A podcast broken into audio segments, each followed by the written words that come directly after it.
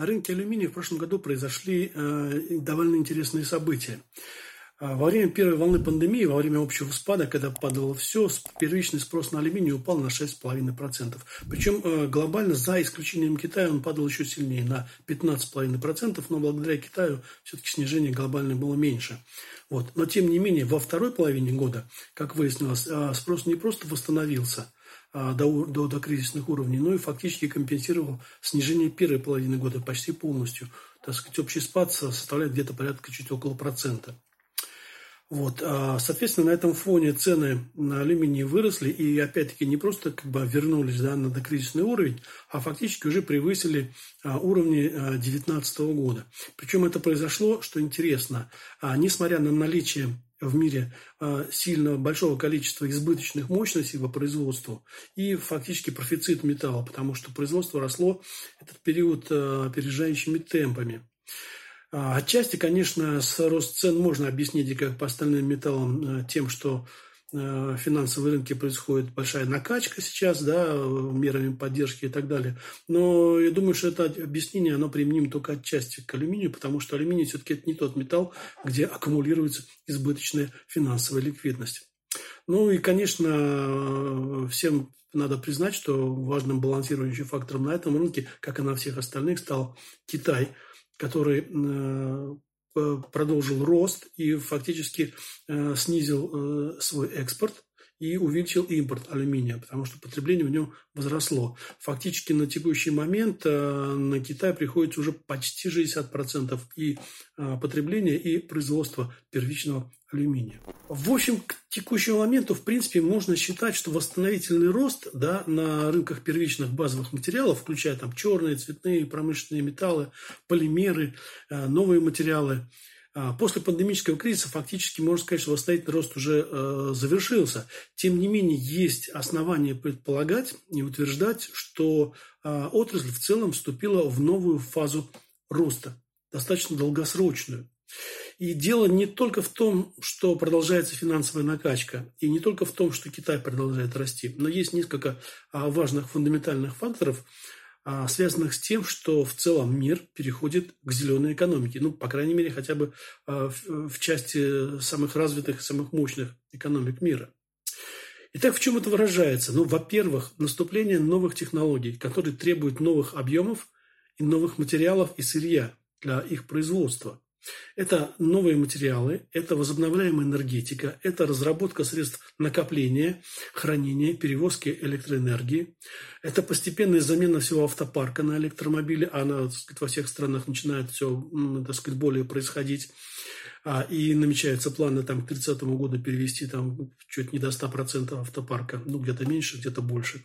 Вот. Это э, новые фактически отрасли, это рост производства СПГ и э, зарождение новой практически целой индустрии э, водородной энергетики. И это все потребует нового объема материалов. Во-вторых, ужесточение экологических требований, прежде всего к снижению углеродного следа товаров, производимых, да, и к рециркуляции первичных материалов. Следствием введения углеродного налога, который собирается ввести в Европе, а, будет то, что а, производители товаров будут искать и выбирать из тех поставщиков, кто будет гарантировать им низкий углеродный след на поставляемом им а, сырья и материалов. Это заставит поставщиков проводить модернизацию производства для снижения углеродного следа. Но как минимум это вызовет спрос на новые объекты возобновляемой энергетики, а как максимум смену технологий производства и замену оборудования. И как мы видим уже из презентации последних месяцев, а, практически все металлургические компании, а, все гиганты наши приняли программы по модернизации своего производства на следующие пять лет с достаточно серьезными объемами инвестиций. И, в общем, с учетом как раз именно на то, чтобы вписаться в а, новую модель экономики. А это значит, что это новые инвестиции и новый спрос на те же металлы. При этом а, я полагаю, что алюминиевая отрасль может оказаться одним из основных бенефициаров всего этого процесса. Ну, во-первых, потому что алюминий а, очень хорошо поддается вторичной переработке без потери свойств металла, и он легко впишется в требования по рециркуляции ресурсов. И, во-вторых, алюминий производится с использованием а, большого количества электроэнергии, и для того, чтобы этот металл стал а, зеленым, вписаться в эту экономику, достаточно подключиться а, к ресурсам возобновляемой энергетики. Вот, то есть не к тепловым станциям, скажем, а гидроэлектростанциям или к ветряным станциям, солнечным и так далее. Вот, э, соответственно, при этом не придется слишком меня, сильно менять технологию и внести для этого большие затраты. Ну, только разве что на а, создание новых энергетических мощностей тем, э, кто с этим связан непосредственно, либо покупать ее у производителей зеленой энергии. И вот в этой связи я полагаю, что уже можно пересмотреть отношение к акциям «Русала», как одного из самых крупных производителей алюминия. Я очень долго относился к ним достаточно скептически, потому что даже без всяких санкций, которые, кстати, уже давно сняты, вот, э, у компании есть масса проблем. Ну, во-первых, огромная долговая нагрузка, конечно. Там отношение чистого долга к EBITDA зашкаливает все разумные пределы. Ну, это, так сказать, наследие а, тех времен, когда этот холдинг собирался в единое целое и перекредитовывался просто непрерывно. Вот. В силу высокой загрузки э, уже несколько э, лет э, «Русал» фактически не платит дивиденды по акциям. Это тоже к ним не добавляет как бы особого интереса. Вот. А, большие потери идут из-за того, что 80% долговой нагрузки номинировано в, в долларах. Да, и поэтому, когда рубль ослабевает, то это потери. Ну, правда, они компенсируются большей частью за счет того, что 80% продукции «Русал» экспортирует, поэтому валютная выручка, в общем, как бы отчасти компенсирует э, потери по отрицательной переоценке долга. А из-за низких цен на алюминий э, периодически да, «Русал» получает э, убытки от операционной деятельности. Иногда бывает даже отрицательный операционный поток денежный. Вот.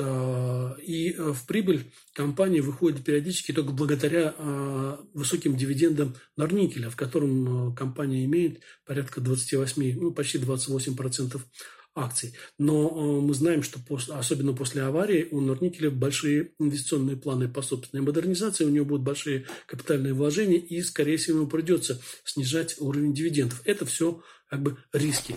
Уже возврат цен к росту возвращает фактически «Русалу» рентабельность, рентабельность его операционной деятельности. Потому что «Русал» – это очень серьезный и крупный игрок на этом рынке. А, это фактически вся алюминиевая отрасль России. Это 100% российского производства первичного алюминия и около 6% а, производства мирового первичного алюминия.